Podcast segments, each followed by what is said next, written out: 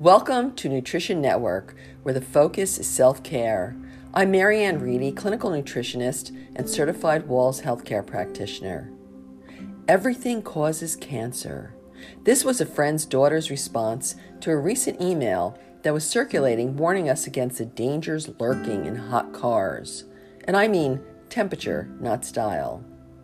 An unhealthy situation created by heated automobile plastic like dashboards, seats, AC ducts, and any other plastic objects added to or left in your car like a water bottle. All emit benzene, a petrochemical, a natural component of crude oil, and a carcinogen, which we know is a cancer causing toxin. Benzene poisons your bones, causes aplastic anemia, and reduces white blood cells.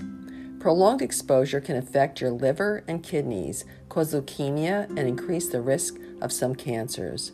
It can also cause miscarriages in pregnant females. The acceptable indoor benzene level is 50 milligrams per square foot. A car parked indoors with closed windows will contain 400 to 800 milligrams of benzene. However, in a car parked outdoors in the sun at a temperature above 60 degrees Fahrenheit, the benzene level goes up to 2,000 all the way to 4,000 milligrams, which is 40 times the acceptable level. What should you do before getting in the car? The email my friend read advises to take the time to observe the smell of the heated plastic in your car when you open it and before you start it up. I would skip this part. If you're smelling the fumes, it means you are breathing them in. Not necessary, counterproductive.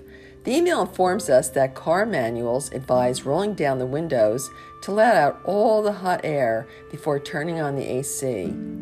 That makes perfect sense. And it's never too late to make positive changes. I say be proactive. That's why it's so important to arm yourself with the facts and to honestly use common sense. Because you can't see it doesn't mean it's not there and that it won't hurt you. We are bombarded with potential carcinogens and toxins every day, especially if we're living in the urban life.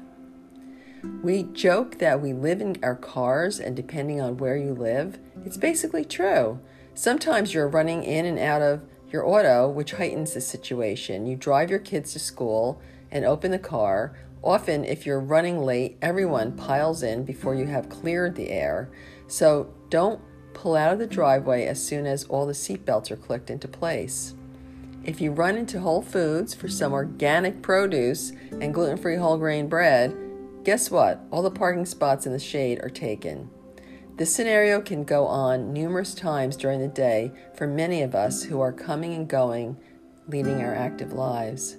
So, the good advice here is do not turn on the AC as soon as you enter the car. Unlock the door, and if you have power windows, hit those buttons while outside the car. Let the old toxic air escape and the new fresh air circulate in.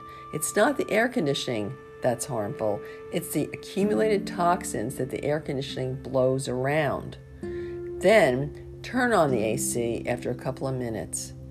I'll bet we are better, more focused drivers when we follow this ritual, especially if we have environmental sensitivities or what are called cerebral allergies. Next, we'll look at what else helps us to combat carcinogens like benzene. We know we can't avoid them at all especially after catastrophic events like oil spills. So, what can we do ourselves while the government argues over regulations? What do you do to protect yourself and your precious family?